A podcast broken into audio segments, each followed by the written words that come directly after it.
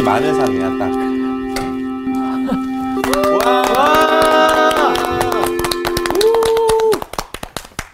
안녕하세요.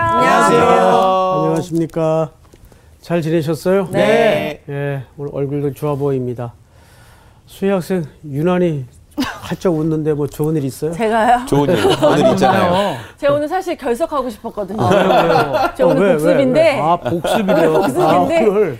지난주 말씀이 너무 좋았지만 이게 그렇죠. 정리가 잘 안 되더라고요. 어. 아, 한번 네. 복습 한번 해보세요.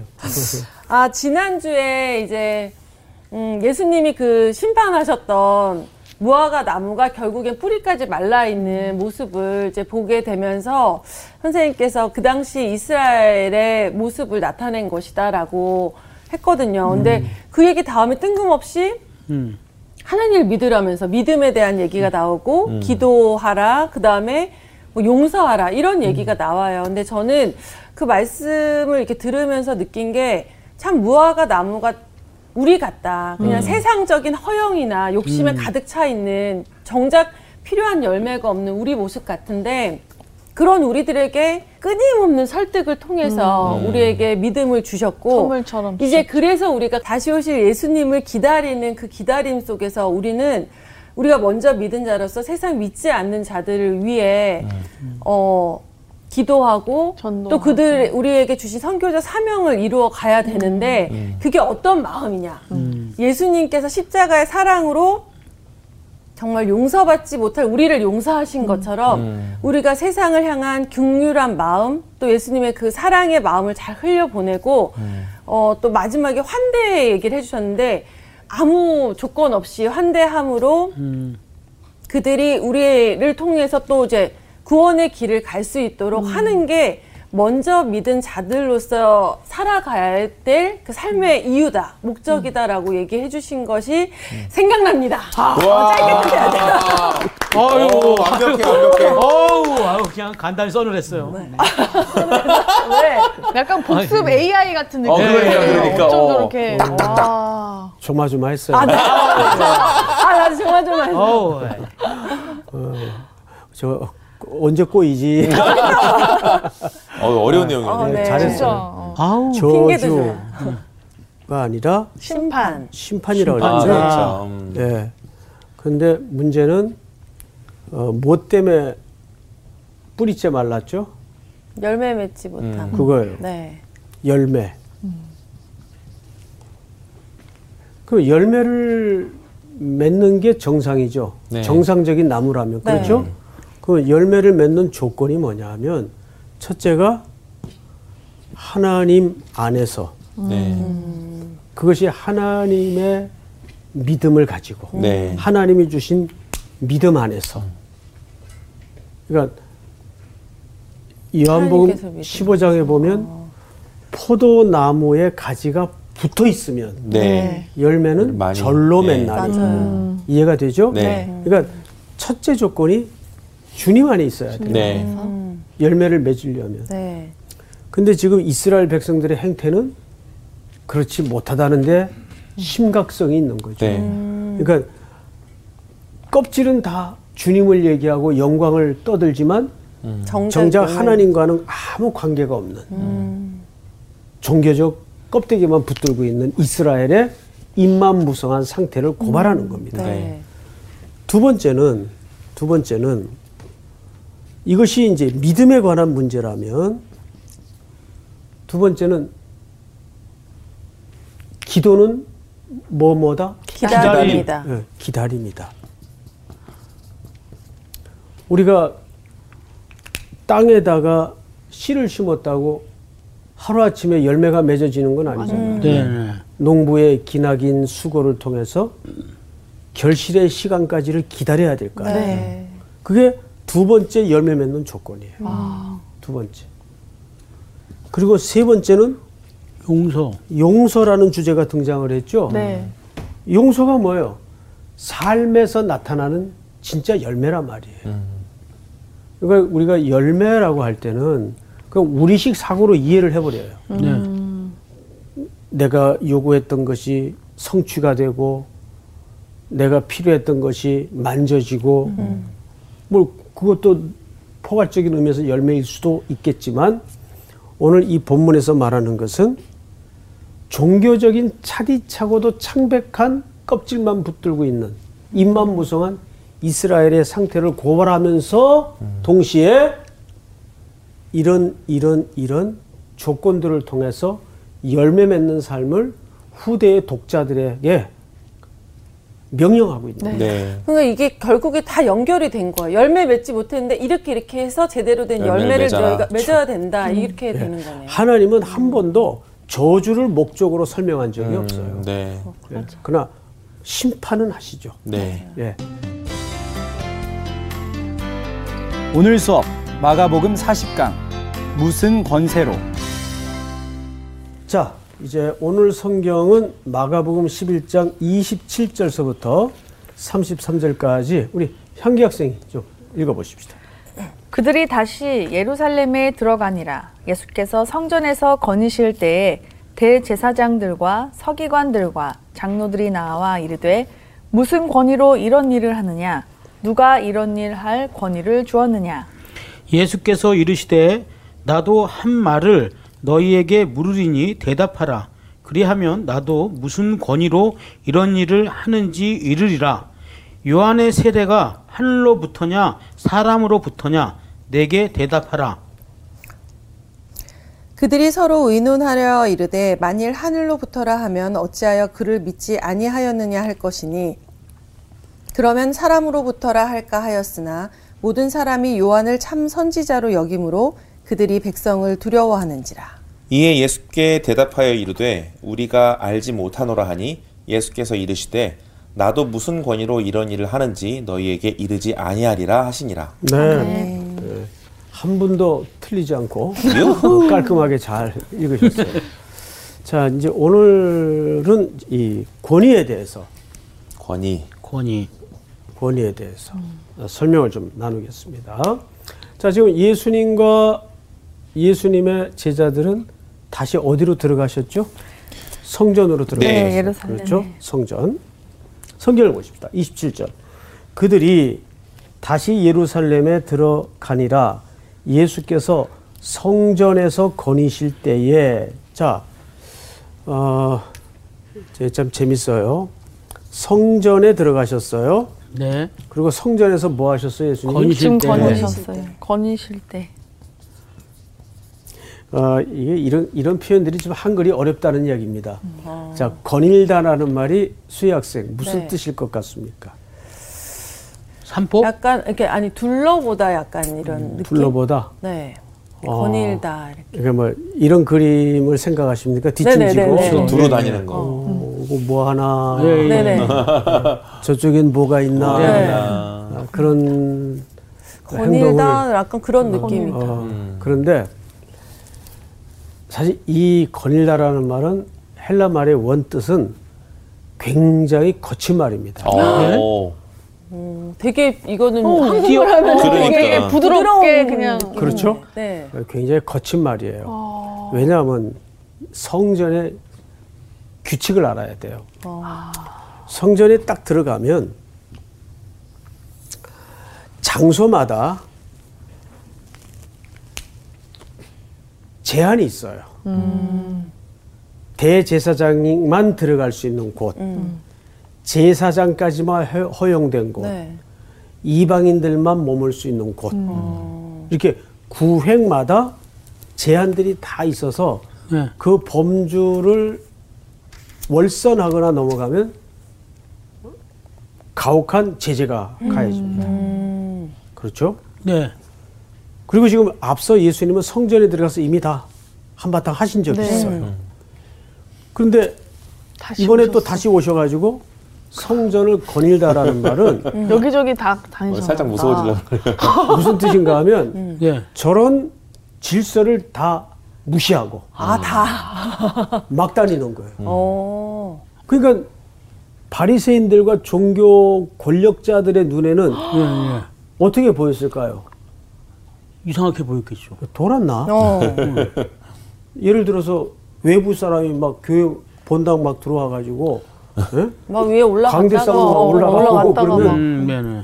그 교회 뭐 교직원들이 가만히 있겠어요? 아니죠. 당신 뭔데 여기 어디로 올라와요? 네.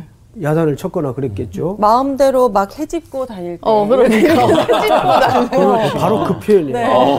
그러니까 이 말은 굉장히 더프한 얘기입니다. 어. 거친 표현이에요.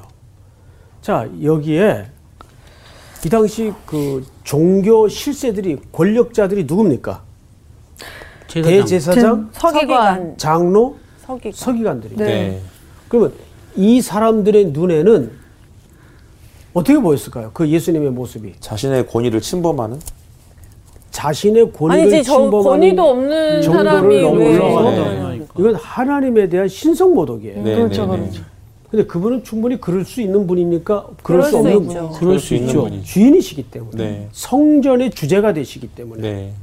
충분히 그럴 수 있단 말이에요. 자, 이것이 종교 권력자들의 눈에 다 걸린 거예요. 성경을 좀 볼까요? 무지야. 이제 이해가 확 들어와요? 네. 네.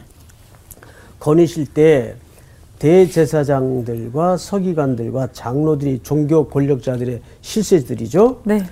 이르되 무슨 권위로 여기 이제 드디어 권위라는 말이 나오는데 두 가지를 써요. 첫째가 듀나미스. 듀나미스. 이 말은 힘이라는 뜻이에요. 힘을 갖다. 듀나미스라는 말에서 다이나마이트라는 말이 생성이 되지 않습니까? 그러니까 힘, 네. 권세 이런 뜻이에요. 권능 이런 뜻이에요. 그래서 보통 권위라고 할 때는 듀나미스라는 말을 쓰는 게 일반적인 표현입니다. 그런데 오늘 본문에 까탈스럽고 어려운 점이 여기서 벌어져요. 이 단어를 쓰지 않았어요. 마가가 채용한 단어가 엑수시아, 엑수시아 이 단어를 썼어요. 그러면 듀나미스라는 말과 엑수시아라는 말의 차이를 우리가 알면 되겠죠. 네. 듀나미스라고 할 때는 세상적인 힘, 권세 이 정도로 이해를 하면 제일 적당한 해석이에요. 그런데 엑수시아. 마가가 여기서 사용한 엑수. 엑수시아 라는 말은 그런 의미가 아니에요. 무슨 의미일 것 같아요? 이 표현은 이런 뜻입니다. 즉, 어, 성전 내에서 장사할 수 있는 판매권을 얘기하는 갑자기 아, 갑자기 갑자기 아. 뜻밖이죠? 다시요. 이 엑수시아라는 단어는 성전 내에서 장사를 하고 판매할 수 있는 고난. 권리, 권리. 권리 를 얘기하는 거예요. 자, 그러면 이게 왜 중요하냐 하면 저 권리를 누가 줄까요? 본인들이 제사장들이 예. 그렇죠. 네.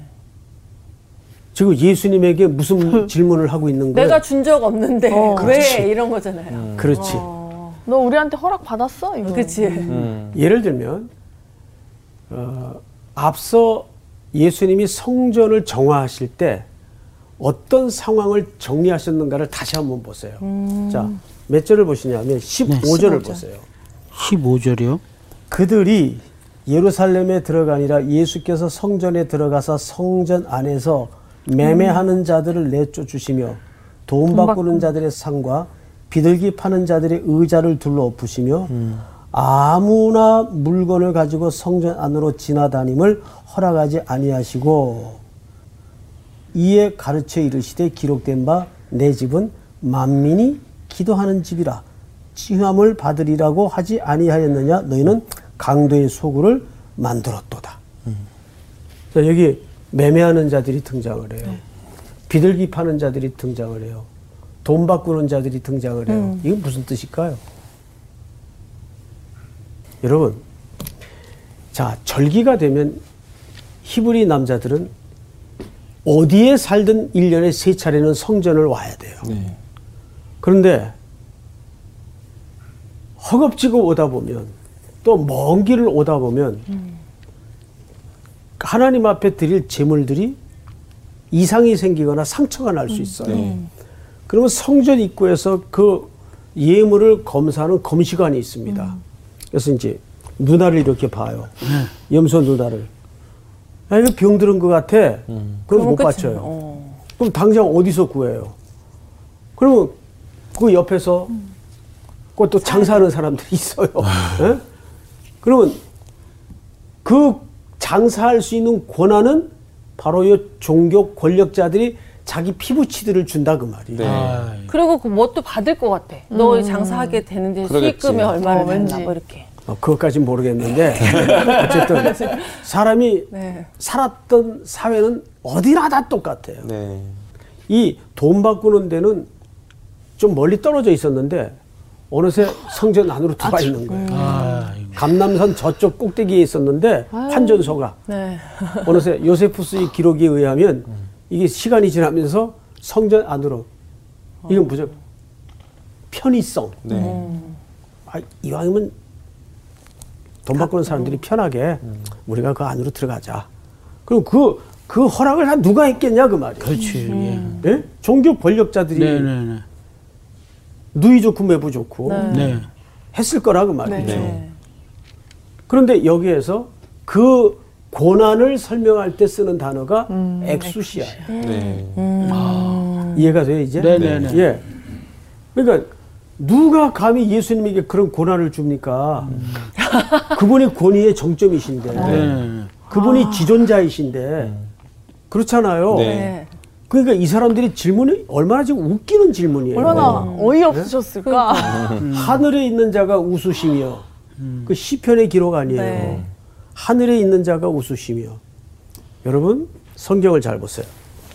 그래서 이- 이제 이런 표현들을 여러분들이 대할 때마다 사전들을 좀 비치해 놓고 이해가 잘 안 될 때는 그 찾아가면서 그냥 대입시켜 읽어보면 되니까. 그리고 네. 요즘은 어, 이런 걸 다 해설한 또 좋은 성경들도 많아요. 네. 여러분들이 그걸 가능하면 성경의 바른 뜻을 이해하기 위해서는 그렇게 좀 참고 서적을 참고하는 것도 모르는 단어가 나오면 참고를 하겠는데 권위, 같은 맞아. 거 권위 당연히 우리- 우리가 아는 똑같이 번역을 해놔가지고 굳이 뭐 찾아볼 수 있을까? 알것 같은 것도 않을까? 예. 다시 한번. 그러니까 그래서. 성수학당을 봐야 되는 그래, 거예요. 그거밖에 없어, 답이. 자, 성경을 보십시다. 29절 보세요. 예수께서 이르시되 나도 한 말을 너희에게 물으리니 대답하라. 그리하면 나도 무슨 권위로 이런 일을 하는지 이르리라. 요한의 세례가 하늘로서부터냐 사람으로부터냐 내게 대답하라.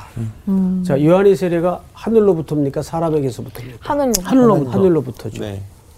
하늘로부터라고 대답을 하면 이 세례 요한을 붙잡아다가 처형을 한 권력자들은 천하의 하나님 앞에 죽일 놈들이 되는 거예요. 이게 대답 못 해요. 그런데 사람에게로부터라고 하면 어떻게 되는 거죠? 이스라엘 군중들. 군중들이 들고 일어나요. 네. 네. 왜? 세례 요한은 군중의 음. 존경과 네. 추앙을 받던 인물이기 때문에 그러니까 항상 예수님이 예수님뿐만 아니라 성경의 모든 그 대화법이 얼마나 절묘한가 하면 맨날 질문했는데 질문하셔. 답을 안 하시고 질문을 또 그게 하죠. 수사학이라고 그러는 거야. 수사학은 아니고 수상하다라는 거야. 정말 수상하다. 알았어요. 그 질문을 통해서 답을 하죠. 예를 들어서 이런 거죠. 욥이 욥이 너무 답답하니까 하나님 앞에 질문을 하죠. 어, 아니 말하면 막 질문을 해요. 어? 내 아무 잘못도 없는데. 여러분 욥기 23장을 한번 찾아볼까요? 욥기 20. 우리 수희 학생 찾았어요? 네. 예, 읽어보세요. 10절.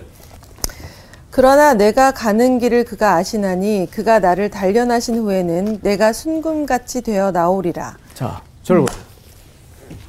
아주 이거 익숙한 본문이고 유명한 구절이죠. 찬양도 있고. 네, 찬양도 있고. 그래서 이 본문을 모두가 신앙 고백으로 오해를 해요. 지금은 내가 칠흑 같은 깜깜한 터널을 지나고 있지만 이 터널이, 후에는. 어, 터널이 끝날 때쯤이면 광명한 햇살 앞에 내가 단단히 순금같이. 되어서 하나님 앞에 설 것이다.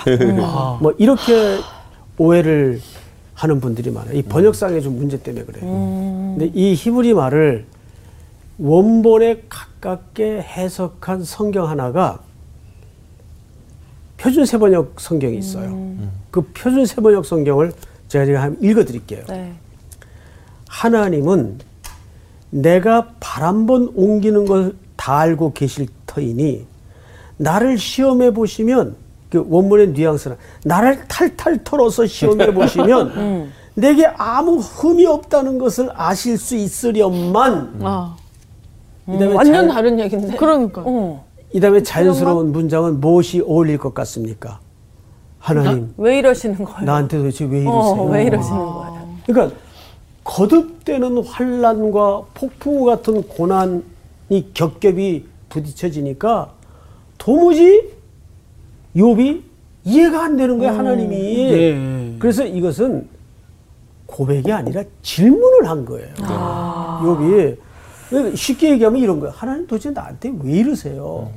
그러면 살면서 이 정도 질문쯤 한번 안 해보고 신앙생활을 한 사람들이 있어요? 없죠. 없죠. 네. 지금도 이 질문 속에 있는 성도들이 있단 말이에요. 음. 예. 하나님 도대체 나한테 왜 이러세요? 이 그 말이에요. 네. 그래서 월터 브루그만이라는 신학자가 이 본문을 가지고 제목을 붙이기를 질문인가 고백인가? 아. 이건 고백이 아니라 질문이에요. 하나님 나 잘못한 거 없는데 나 탈탈 털어서 시험해 보세요. 나한테는 순금 같은 믿음밖에는 없는데 무슨 억가심정으로 이렇게 괴롭히는 거예요. 아, 나한테 왜 이러세요 하나님 그 뜻이에요. 아, 완전 다른. 그리고 욥이 질문을 했으면 이제 누가 대답할 차례예요. 하나님. 하나님 대답. 대답을 안 하세요. 그렇죠. 안 하시겠죠. 왜 안 하실까요? 네? 왜 안 하실까요? 아, 거기 보니까 욥기에서 보니까 안 하셨더라고요. 그렇죠. 대답이 없어요. 네. 왜 안 하셨냐고요. 대답을 안 할 때는 두 가지가 있어요. 음, 첫째는 어처구니 없거나. 할 가치가 없던지. 말 같지 않을 때. 그리고 질문을 못 알아들었을 때. 네, 네, 네. 그 하나님이 질문 못 알아들었을까요? 아니요. 완전. 그렇죠. 네. 하나님이 전지전능하신 분인데 그 질문 못 알아들을 리 네네, 없잖아요. 네네. 그럼 뭐만 남아요? 말 같지 수- 않은 것만 남아요. 말 같지 않을 때. 예. 그래서 하나님이 예, 요, 네 질문은 됐고 내가 너한테 묻자. 그리고 하나님이 그때부터 질문을 해요. 아, 예. 예수님하고 똑같아요 지금. 너희들 질문은 됐고 어? 어디다 대고 뭐 누가 준 고난으로 어. 액수시야? 어, 좋았어. 연기 좋았어. 어디다 대고 고난 얘기를 하냐? 음. 됐고 내가 묻자. 네. 요한의 세례가 하늘로부터 온 거냐 사람으로부터 온 거냐.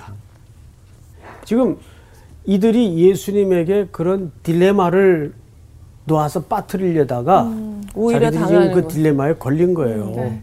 자 성경을 또 보십시다. 31절 그들이 서로 의논하여 이르되 만일 하늘로부터라 하면 어찌하여 그를 믿지 아니하였느냐 할 것이니? 그러면 사람으로부터라 할까 하였으나 모든 사람이 요한을 참 선지자로 여김으로 그들이 백성을 두려워하는지라. 이렇게 돼 있어요. 그리고 33절 이에 예수께서 대답하여 이르되 우리가 알지 못하노라 하니 예수께서 이르시되 나도 무슨 권위로 이런 일을 하는지 너에게 이르지 아니하리라 하시니라. 얘기 안 해. 나도 말안 해. 뭐 이러지 그렇게 그냥 따뜻하게 얘기하시면 될것 같네. 예, 완전히 KO 펀치를 날린 거죠 예수님께서. 자 그러면 우리는 이제 어, 왜 예수님이 세례 요한의 경우를 인용했는지를 알아야 돼요. 굳이 이 스토리 말고도 다른 스토리가 있을 수 있잖아요. 네. 근데 예수님이 왜 세례 요한의 경우를 인용했을까를 의중을 알아야 돼요. 그래서 마태복음 3장을 빨리 찾으세요. 우리 저기 상훈 학생이 1절서부터 좀 읽어주세요. 3장 네. 1절.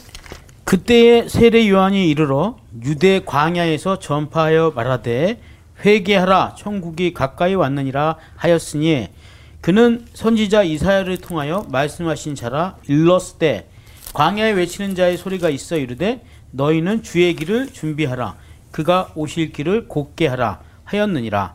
이 요한은 낙타털 옷을 입고 허리에 가죽띠를 띠고 음식은 메뚜기와 석청이었더라. 이때에 예루살렘과 온 유대와 요단강 사방에서 다 그에게 나와 예, 6절서부터는 우리 향기 학생이 자기들의 죄를 자복하고 요단강에서 그에게 세례를 받더니 요한이 많은 바리새인들과 사두개인들이 세례 베푸는 대로 오는 것을 보고 이르되 독사의 자식들아 누가 너희를 가르쳐 임박한 진노를 피하라 하더냐? 그러므로 회개에 합당한 열매를 맺고 속으로 아브라함이 우리 조상이라고 생각하지 말라 내가 너희에게 이르노니 하나님이 능히 이 돌들로도 아브라함의 자손이 되게 우리 하시리라 다 같이 10절 시작. 이미 도끼가 나무 뿌리에 놓였으니 좋은 열매를 맺지 아니하는 나무마다 찍혀 불에 던져지리라. 예. 여기 마지막에는 뭘로 본문이 끝나죠? 열매. 네. 아, 또 열매. 계속 지금 이 주제가 일관성이 있어요, 없어요? 있습니다. 계속 일관성이 있는 거예요. 원래 사도계인과 바리새인들은 견원지간입니다. 이건 원수처럼 사이가 안 좋아요. 네. 신학도 다르고 삶도 다르고. 네. 바리새인들은 율법 율법하지만 사도계인들은 조금 자유로운 사람들이에요. 네. 부활도 안 믿고. 그러니까 부활도 안 믿고. 그러니까 말하자면 나름 그 시대에는 깨였다고 하는 사람들이에요. 근데 바리새인들은 부활도 믿고 그러니까 완전히 신학 자체가 달라요.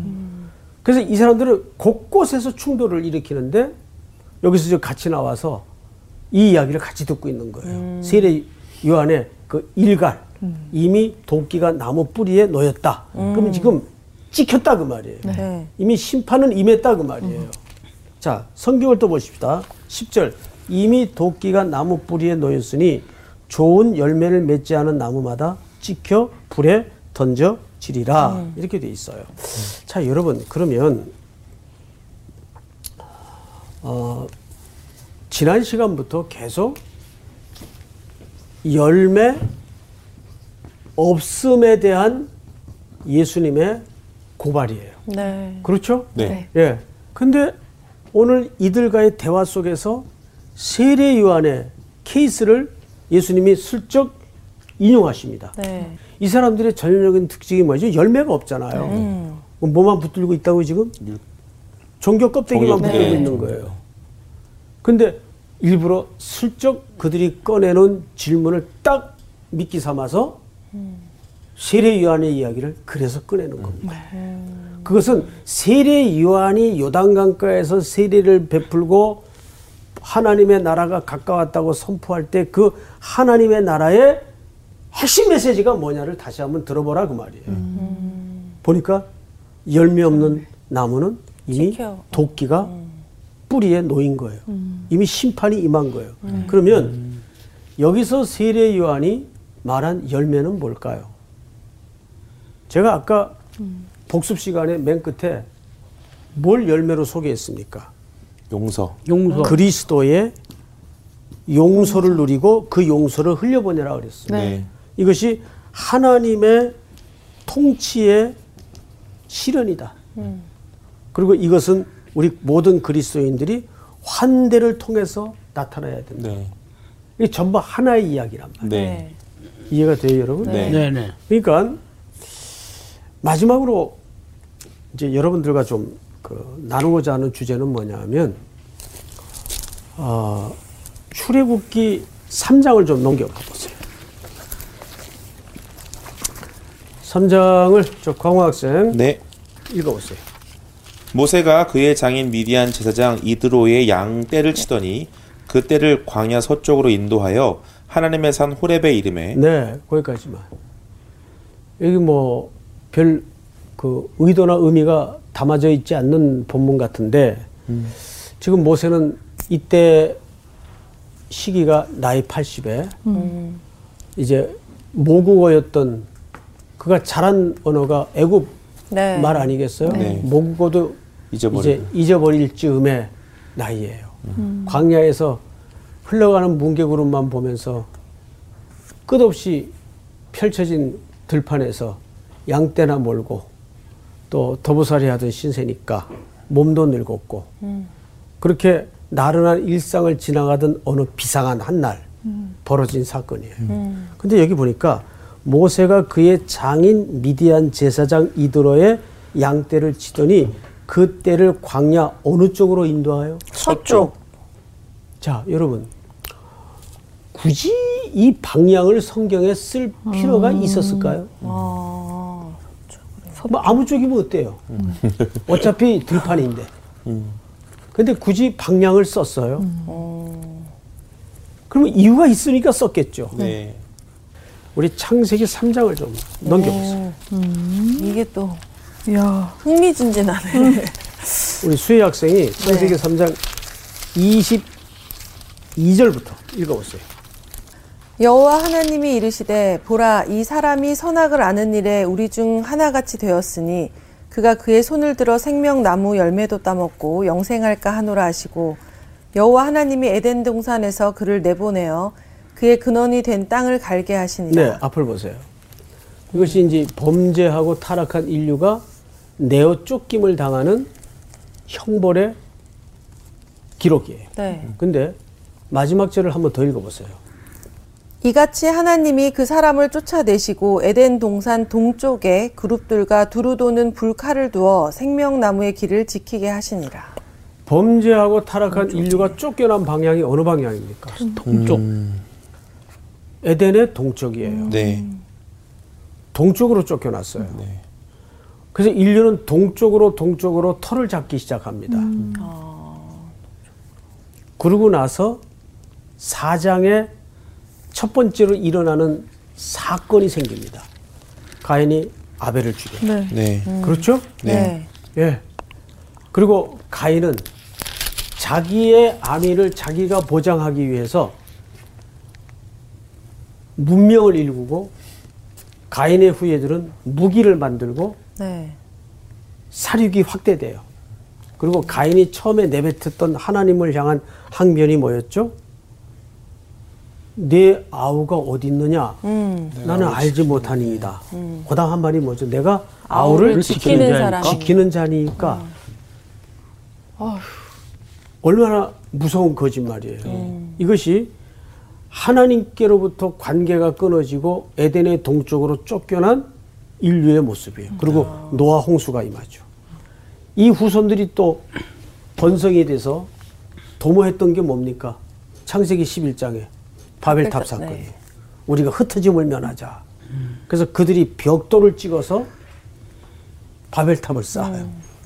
그때부터 언어가 흩어지죠. 아 괜히 그래고 영어 배우고 뭐 이런 거 힘들어요 죽겠어 진짜. 아유 정말. 갑자기 왜 영어야? 그 말을 할 때가 아니잖아요. 네? 자, 아, 그 그런- 그런데. 그런데 그렇게 인류는 다시 애굽의 노예가 돼요. 네. 애굽의 노예가 돼요. 그리고 그 노예들은 부르짖고 고통당하고 압제당하고 문명의 기계가 되어서 벽돌을 찍습니다. 네. 그리고 오늘 그들을 구원하기 위해서 하나님이 모세를 통해 양떼를 어디로 몰고 오시죠 지금? 서쪽 에 서쪽으로. 서쪽. 동쪽의 반대쪽입니다. 네. 무슨 말인지 알겠어요? 그래서 그래서- 완전 대비되는. 그래서 성막 구조를 보면 성막의 문은 하나밖에 없어요. 동쪽에 하나 뚫려 있습니다. 인류가 쫓겨났던 방향이에요. 음, 그래서 거기서 이렇게 글로 들어가는데 들어와서. 그 동쪽 문으로 들어가면 어느 쪽으로 나가게 돼 있어요? 서쪽으로. 서쪽 방향. 그래서 서쪽에는 지성소가 만들어져 있는 거죠. 무슨 말인지 알겠어요? 그래서 모세가 서쪽으로 양떼를 몰고 옵니다. 이제 드디어 하나님의 구원의 손길이 액션이 역사 속에서 움직이기 시작했다는 그림 언어예요. 신기하다. 그리고 모세는 이제 부름을 받습니다. 7절을 보세요. 7절. 우리 상원 학생. 여호와께서 이르시되 내가 애굽에 있는 내 백성의 고통을 분명히 보고 그들을 그들의 감독자로 말미암아 부르짖음을 듣고 그 근심을 알고 내가 내려가서 네, 그들을 거기까지만요.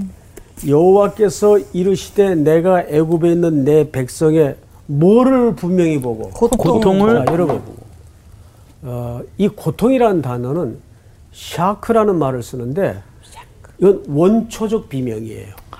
자 사람이 누가 이렇게 확 꼬집거나 탁 때리면 아야 아 그러죠. 네. 자기도 모르게 터져 나오는 비명. 그걸 원초적 비명이라 그래요. 여기서 이 고통이라는 단어는 그 뜻을 얘기하는 거예요. 여러분, 그런데 그 다음 단어 하나가 눈에 걸려야 됩니다. 7절을 보시면 내가 애굽에 있는 내 백성의 고통을 분명히 보고 그들이 그들의 뭐로 말미암아 감독자로 말미암아 감독자. 여러분,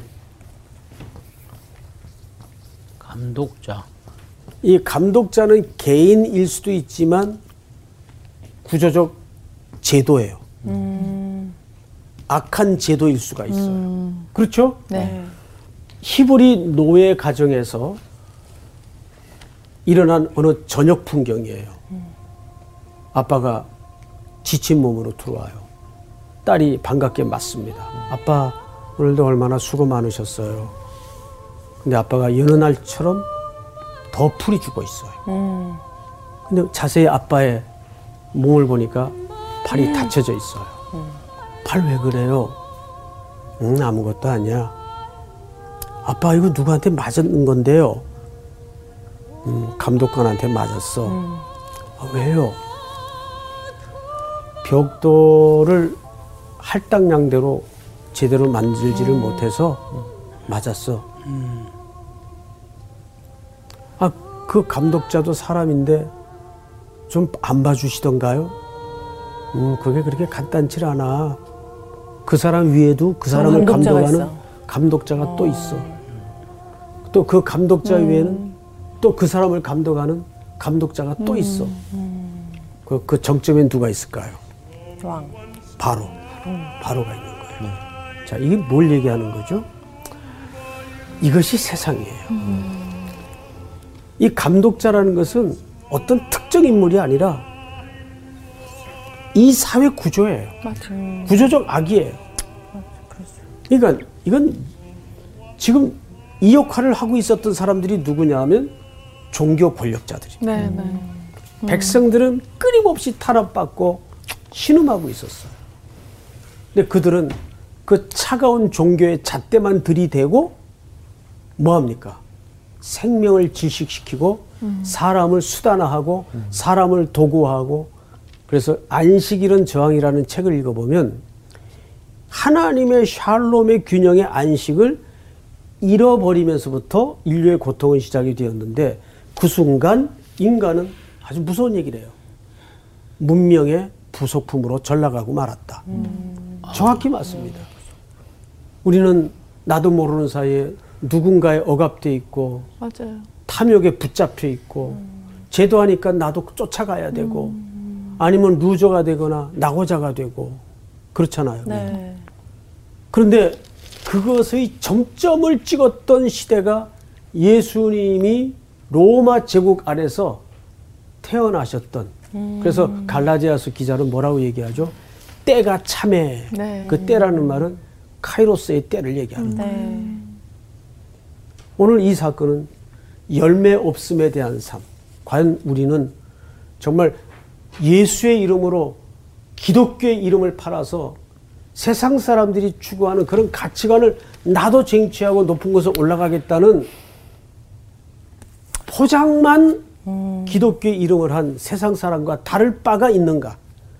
역시 열매 없는 삶은 아닐까? 이런 고민을 함께 안고 오늘 수업은 조금 길어졌지만 여기서 마무리하도록 하겠습니다. 네. 네 수고하셨습니다. 감사합니다. 운명의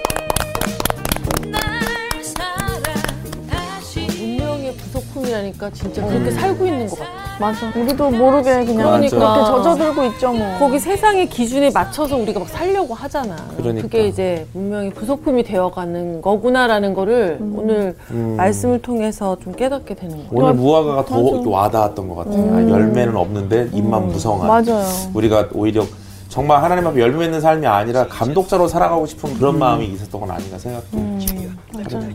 우리가 세상에 너무 젖어 살지 말고 우리 그냥 하나님의 말씀 안에서 살아가는 게 중요한 것 같아요. 그럽시다. 우리 한동안 또 일주일 동안 뭐 제대로 한번 살아볼까. 다음에 이사 갈 때 서쪽으로 가야겠어. 좋은 것 같아. 어, 이런 이런 이런 그래, 이런 그래. 어. 동쪽. 그렇지 서쪽으로 갑시다. 다음 주에 만나요. 예. 이번 주 퀴즈입니다. 바울은 로마서 9장에서 하나님의 자녀로 역임을 받는 것은 무엇이라고 했나요? 1번 육신의 자녀, 2번 약속의 자녀, 3번 요셉의 자녀. 정답을 아시는 분은 CBS 성사학당 홈페이지에 정답을 올려주시거나 우편으로 보내주시면 됩니다. 선정되신 분들에게는 대한성서공회에서 발행한 성경, 성경 통독을 위한 최고의 자습서 성경 2.0, 세상을 바꾸는 복음 매거진 Christianity Today 1년 정기 구독권, 성서학당 선생님들의 저서 중 하나를 드립니다.